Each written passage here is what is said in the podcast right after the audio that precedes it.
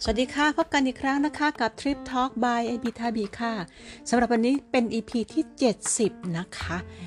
ขึ้นเลข 7 กันแล้วค่ะจาก 100 EP แรกในซีซั่นแรกของเรานะคะของ Trip Talk ซึ่งเรามีเรื่องนู้นเรื่องนี้เรื่องนั้นจ่อคิว ที่จะนำมาให้ได้ฟังกันนะคะ แต่วันนี้เป็นอีกครั้งหนึ่งที่เป็นเนื้อหาที่มาแทรก นะคะแซงคิวคนอื่นไปเนื่องจากว่าเมื่อคืนนี้ได้มีโอกาสได้ดูหนังญี่ปุ่นนะคะ เรื่องหนึ่งซึ่งไม่ได้ตั้งใจดูละค่ะ จริงๆเเคยคุยไว้แล้วใน EP ก่อนหน้านี้ว่าจริง ๆ ในสายของละครแล้วก็หนังเนี่ย จะชอบดูทางฝั่งเคมากกว่านะคะ ทางฝั่งเกาหลีมากกว่า แต่ว่า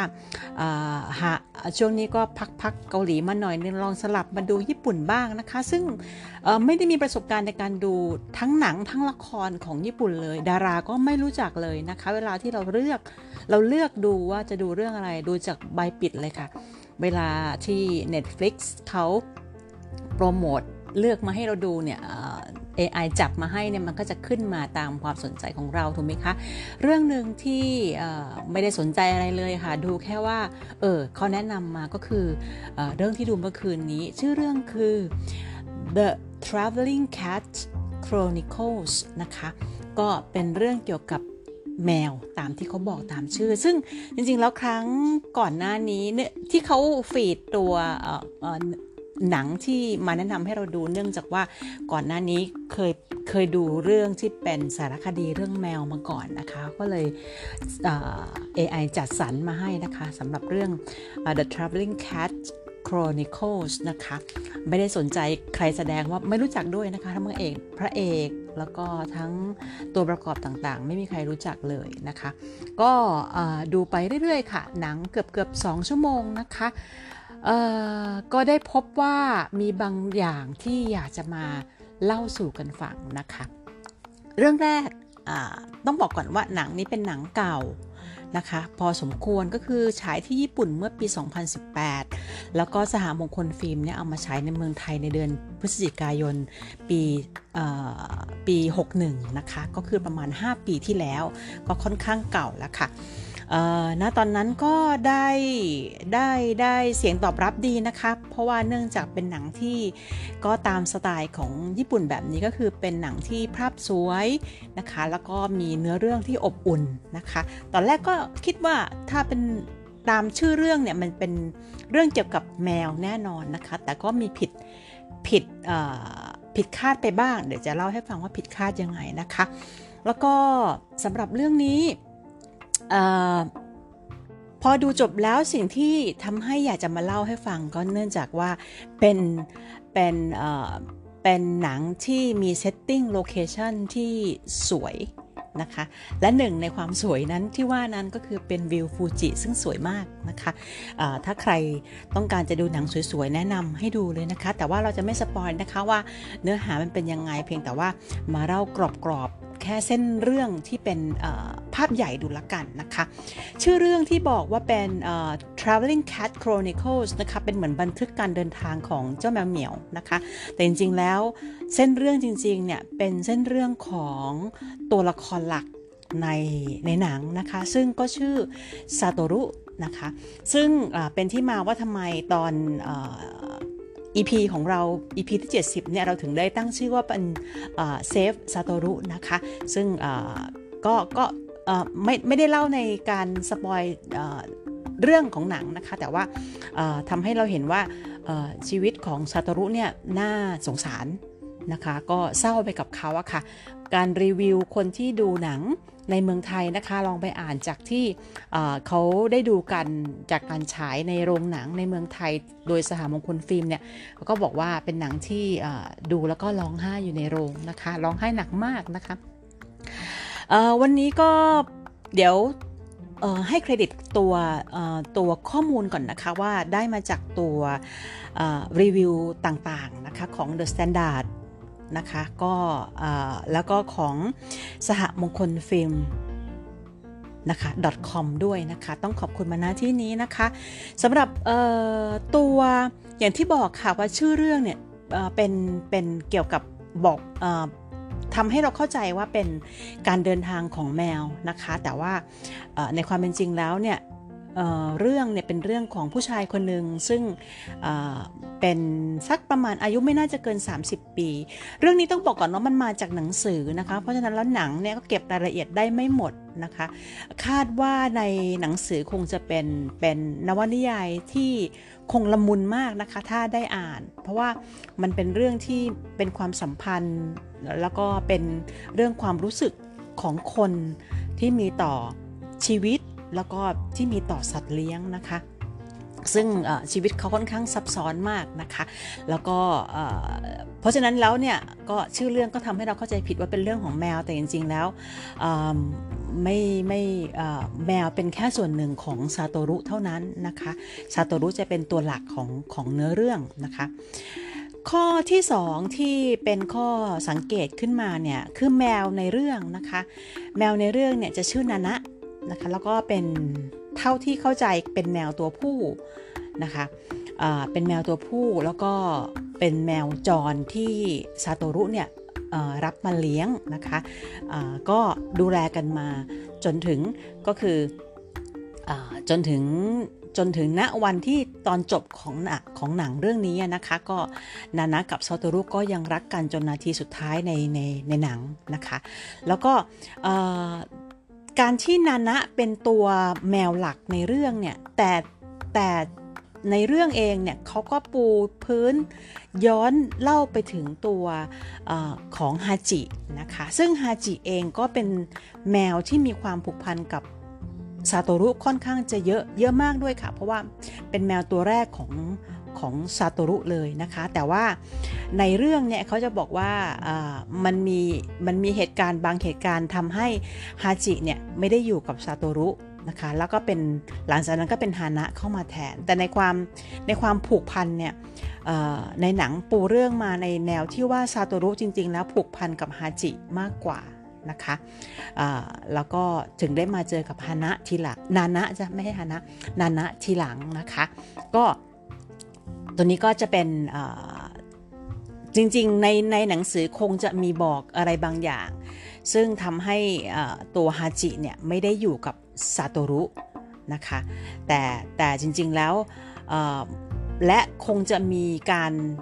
บู ปูอารมณ์ของการลาจากจากจากฮาจินะตอนนั้นมากกว่าในหนังในหนังจะแตะเรื่องฮาจิน้อยไปหน่อยในการจากลาจากจากซาโตรุนะคะ เพราะว่าจริงๆแล้วฮาจิจะเป็นจะเป็นแมวที่ผูกพันกับซาโตรุมากกว่านะคะ ประเด็นที่ 3 ที่จริงๆประเด็นนี้เป็นเรื่องเป็นประเด็นที่ทำให้นำมาคุยกันในในในในในในทริปทอล์กของเราก็คือว่าในการเดินทางของของนานะนะคะที่เดินทาง เพราะว่าที่เขาบอกค่ะ ตามชื่อเรื่องเนี่ย มันคือเรื่อง The Traveling Cat Chronicles นะคะ เป็นบันทึกการเดินทางของของเจ้าแมวเหมียวเจ้านานะนะคะเพราะฉะนั้นก็จะมีการเดินทางนะคะ การเดินทางของซาโตรุกับนานะที่เดินทางไปด้วยกัน ซึ่งตอนที่ดูแรกๆเนี่ยเราก็จะไม่เข้าใจหรอกค่ะว่าเขาเดินทางกันทำไม ไม่เห็นจะเข้าใจ ก็ดูก็เป็นเหมือนกับเจ้านายกับ จ้านายกับทาสแมวที่ก็รักกันดีนะคะ แล้วอยู่อยู่ดีๆทำไมต้องไปเดินทาง ไปนู่นมานี่หลาย ๆ ที่นะคะ แล้วก็ไปนู่นมานี่เนี่ยก็คือเปลี่ยนที่ไปเรื่อยๆนะคะ โดยที่ที่แบบแต่ละที่ที่เขาไปอะนะคะ ก็จะเป็นที่ที่สวยๆนะคะวิวแรกวิววิวที่ต้องตาต้องใจมากคือเป็นวิวของ ฟูจิซังนะคะแล้วก็เป็นเป็นล็อกเคบินของของเพื่อนของซาโตรุนะคะซึ่งเป็นเป็นเป็นสถานที่ที่สวยมากนะคะ ซึ่งเป็นบล็อกเคบินที่อยู่ในกลางกลางป่านะคะ แล้วก็ระหว่างทางเนี่ยก็จะมองซาโตรุก็จะจอดรถ แล้วก็จะมองเห็นฟูจิซัง ซึ่งเป็นภาพที่มันเป็นภาพเป็นภาพในฝัน เป็นภาพฟูจิซังในฝันจริง ๆ ก็มีรถรถคันหนึ่งรถที่ค่อนข้างจะเก่าๆ แล้วก็เป็นคล้ายๆไม่ใช่รถบ้านค่ะ เป็นรถเก่าๆ เล็กๆ ที่เหมือนเป็นมีของผูกไว้บนหลังคารถอย่างเงี้ยค่ะ แล้วก็ขับตระเวนไปทำนองนั้น แล้วก็เดินทางไปกันกับชายหนุ่มคนนึงกับน้องแมวอีกหนึ่งตัวนะคะ ซึ่งเป็นภาพที่สวยมากนะคะ อันนั้นเป็นภาพของฟูจิซังนะคะแล้วจุดที่2เนี่ยเป็นเป็นจุดที่มีภาพที่สวยจากการที่เรามองเห็นรถคันหนึ่งรถคันเดิมเนี่ยค่ะรถของซาโตรุนะคะขับรอบทะเลสาบนะคะ จากตัวสหมงคลฟิล์ม .com เนี่ยเขาบอกว่าโลเคชันที่ถ่ายเนี่ยนะคะถ่ายในจุดที่เป็นทะเลสาบเนี่ยเขาถ่ายที่ทะเลสาบคาวากุจิโกะ นะคะ ก็คือเป็นเส้นทางเส้นทางถนนรอบๆ ทะเลสาบคาวากุจิโกะนะคะ อันนี้ก็เป็นเส้นทางเส้นทางหนึ่งซึ่งสวยมากนะคะ จุดที่ 3 ที่เป็นจุดที่ในสหมงคลฟิล์มเขาเขียนไว้ว่าเป็น location สุดสวยของการถ่ายทำเรื่องนี้นะคะก็คือเป็นทุ่งดอกนาโนฮานะนะคะ ซึ่งตามภาษาอังกฤษจะเรียกว่าดอก canola นะคะดอกทุ่งดอกนาโนฮานะเนี่ย ดอกนาโนฮานะจะเป็นสีเหลืองๆนะคะจะเตี้ยๆไม่ค่อยสูงมากนะคะ จะฉากนั้นเป็นฉากที่นานะเกือบจะหายไปเกือบจะ คลาดกัน แล้วก็หมายถึงหลุดเข้าไปในในในทุ่งดอกไม้ แล้วก็ซาตรุหาไม่เจอเริ่มใจเสียแล้วว่านานะน่าจะหายไป แล้วก็อาจจะไม่ได้เจอกันอีกแล้ว ก็เป็นเป็นเป็นเป็นภาพวิวที่สวยในอารมณ์ที่เศร้าของซาโตรุนะคะ ในสหมงคลฟิล์มได้บอกว่า location ของที่เนี้ยของทุ่งดอกนาโนฮานะเนี่ยอยู่ที่จังหวัดนางาโนะนะคะ แต่ว่าถ้าเรา search คำว่าทุ่งดอกนาโนฮานะใน Google ดูนะคะ เราจะเจอว่าทุ่งดอก นาโนฮานะมีอยู่หลายที่มาก เพราะนั้นไม่แน่ใจว่าจุดที่เขาไปถ่ายทำเนี่ยเป็นจุดของจังหวัดนางาโนะจริงหรือเปล่า เพราะว่าในใน Google เขาจะบอกว่ามีหลายที่นะคะ อันนี้ก็ไม่ confirm ว่าเป็นแบบนั้นจริง ๆ แต่ว่าถ้าเกิดสหมงคลฟิล์มเขาบอกว่าเป็นเป็นจังหวัดนางาโนะก็ก็ตามนั้นนะคะเท่าที่ในในสหมงคลฟิล์ม .com เขาแนะนำ หรือว่าเป็นชี้เป้าตัว location ของสุดสวยนะคะที่ใช้ถ่ายทำเรื่องนี้มี 3 ที่ แต่จริงโดยส่วนตัวเวลาดูแล้วเนี่ยมันจะมีอีก 2 จุดที่สวยงามนะคะ คือจุดที่ตัวซาโตรุเองเอเขาเอารถลงเฟอร์รี่ที่จะไปหาน้าที่บ้านที่น้าเพิ่งย้ายมานะคะ เพราะว่าน้าเนี่ยเป็นน้าแสนดีมากๆนะคะน้าน้านี่แหละเป็นคนที่ ทำให้เกิดทำให้เรื่องราวของซาโตรุเกิดขึ้นมานะคะทำให้ซาโตรุเป็นซาโตรุณทุกวันนี้เป็นเพราะน้าคนนี้คนเดียวนะคะ ซึ่งในจริง ๆ ในเรื่องน่ะเขาไม่ได้ปูเรื่องความรักของน้าที่มีต่อหลานสักเท่าไหร่นะคะ แต่โดยมุมมองของเราซึ่งเป็นคนดูเนี่ยเรามองว่าเขาน่าจะเขาน่าจะแสดงความรักกันให้มากกว่านี้ อีกนิดนึงเพราะว่าสิ่งที่น้าเขาแสดงความรักและ แสดงความเป็นห่วงเป็นใยกับกับซาโตรุเนี่ยแล้วก็แสดงอารมณ์จริง ๆ ออกมาเนี่ยมันมีแค่ตอนท้ายเรื่องเท่านั้นนะคะที่ที่แสดงให้เห็นว่าน้าเขารักซาโตรุจริง ๆนะคะ แล้วก็ในในในช่วงท้ายเลยถึงจะเห็น แต่ระหว่างนั้นเนี่ยมันการแสดงความรักที่มีต่อหลานคนนี้เนี่ยมันมันมัน มันค่อนข้างจะน้อย ถึงแม้ว่าการกระทำในการที่คอยดูแลมาตลอดเนี่ยมันมันมันก็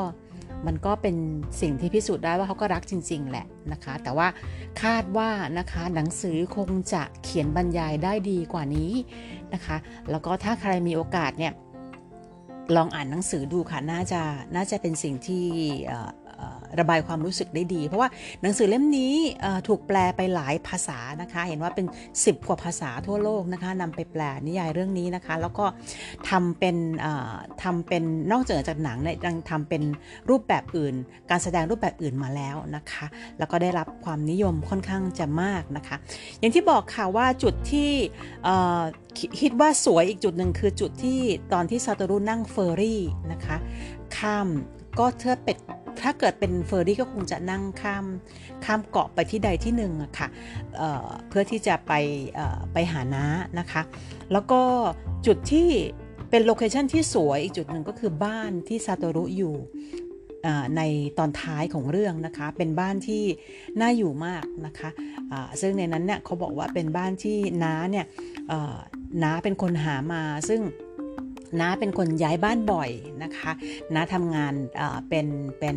เป็นน่าจะเป็นผู้พิพากษานะคะ แล้วก็ต้องย้ายที่ทำงานไปเรื่อยๆ แล้วก็เปลี่ยนบ้านไปเรื่อยๆ แล้วจนกระทั่งสุดท้ายจนฉากท้ายของเรื่องนี่ก็คือสุดท้ายแล้วเนี่ยน้าก็ก็ก็ไปหาบ้านที่สามารถจะอยู่กับนานะได้นะคะ ก็คือออยู่กับทั้งทั้งๆที่น้าเองเนี่ยไม่ได้เป็นคนรักแมวเลยนะคะ ก็ต้องอ รักหลานนะคะก็เลยต้องอหาบ้านที่สามารถจะให้นานะอยู่ด้วยกันได้ในตอนท้ายนะคะ ซึ่งเป็นบ้านที่อยู่อมองไปออกออกไปจากหน้าต่าง แล้วเป็นบ้านที่ดูอบอุ่นแล้วก็สวยมากนะคะ ก็เลยเป็นที่มาของการที่เอามาให้ดูกันนะคะ มาแนะนำให้ดูกันว่าถ้ามีโอกาสดูนะคะตอนนี้ยังมีฉายอยู่ใน Netflix นะคะ ซึ่งก็ชื่อเรื่องก็ตามนี้ค่ะ The Traveling Cat Chronicles นะคะซึ่งเป็นหนังเก่าตั้งแต่ปี 61 นะคะประมาณเกือบเกือบ5 ปีที่แล้วนะคะโดยส่วนตัวไม่ได้สนใจดาราเลยค่ะเขาบอกดาราก็ดาราก็ก็น่ารักนะคะคนที่แสดงเป็นซาโตรุก็ดาราก็ดังอยู่ แต่ก็ไม่ได้ไม่ได้สนใจขนาดนั้นนะคะก็สนใจอยู่ที่เนื้อเรื่องกับตัวโลเคชันนะคะที่ที่สวยงามแล้วก็ทำให้อยากจะ มาแนะนำกันนะคะ โดยเฉพาะวิวของฟูจิกับรอบๆ ทะเลสาบคาวากุจิโกะเนี่ยจากการที่เราได้แนะนำตัวฟูจิมาราธอนเป็นครั้งที่แล้วเนี่ยมันก็เลยทำให้ตัวฉากของการเห็นฟูจิกับการเห็นเขาขับรถรอบๆ ทะเลสาบเนี่ยมันก็ทำให้เลยอยากจะมาแนะนำสถานที่ที่ถ้าใครอยากจะไปเที่ยวนะคะ ฟูจินี่แหละเป็นอันที่พลาดไม่ได้นะคะ ไม่ว่าคุณจะไปญี่ปุ่นครั้งแรก ไม่ว่าจะไปซ้ำก็แล้วแต่เนี่ยยังไงยังไงยังไงยังไงก็ถ้าเกิดไปรอบๆ ถ้าไปอยู่ตัวเกลียวเนี่ยยังไงก็แวะไปทักทายฟูจิซังอีกสักครั้งหนึ่งก็ดีนะคะ โอเคค่ะสำหรับวันนี้เป็นเป็นเนื้อหาที่นำมาแทรกระหว่างทางนะคะ เพราะว่า จริงๆแล้วมีมีเรื่องอื่นนะคะอีกหลายเรื่องนะคะที่เตรียมไว้อยู่นะคะอย่างเช่นอตอนต่อๆไปที่กำลังรอจ่อคิวเข้ามาก็คือเรื่องมารยาทในสถานที่ท่องเที่ยวนะคะ แล้วก็เรื่องอแนะนำการเที่ยว คามิโกจินะคะ ซึ่งตอนนี้กำลังได้รับความนิยมอย่างมาก เพราะว่าเข้าฤดูกาลที่สามารถจะเที่ยวได้อย่างไม่ได้ทรมานมากสำหรับคามิโกจินะคะ ก็ฝากไว้ค่ะสำหรับวันนี้เเรื่อง Traveling Cat Chronicles นะคะ เจ้าบันทึกการเดินทางของเจ้าแมวเหมียวนานะกับซาโตรุนะคะ แล้วก็ชื่อเรื่องวันนี้ Save ซาโตรุค่ะนะคะ วันนี้ ขอบคุณสำหรับการติดตามนะคะ จนมาถึง EP ที่ 70 กันแล้ว แล้วก็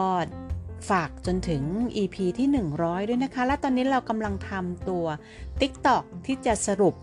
ของแต่ละตอนให้มันสั้นลงนะคะ แล้วก็ไปไปเอ่อไปอยู่ใน TikTok นะคะ ซึ่งถ้าเกิดใครออยากจะติดตามเนื้อหาที่เป็นย่อสั้นลงกว่าเดิมนะคะ ก็ลองติดตามที่ TikTok ได้ค่ะ ชื่อเดียวกันนะคะ Trip Talk by a b i t a b i ใน Motley Mall ค่ะนะคะ ตลาดนัด ตลาดไม่ได้นัดสารพัดสิ่งนะคะ ลองติดตามดูนะคะ สวัสดีค่ะ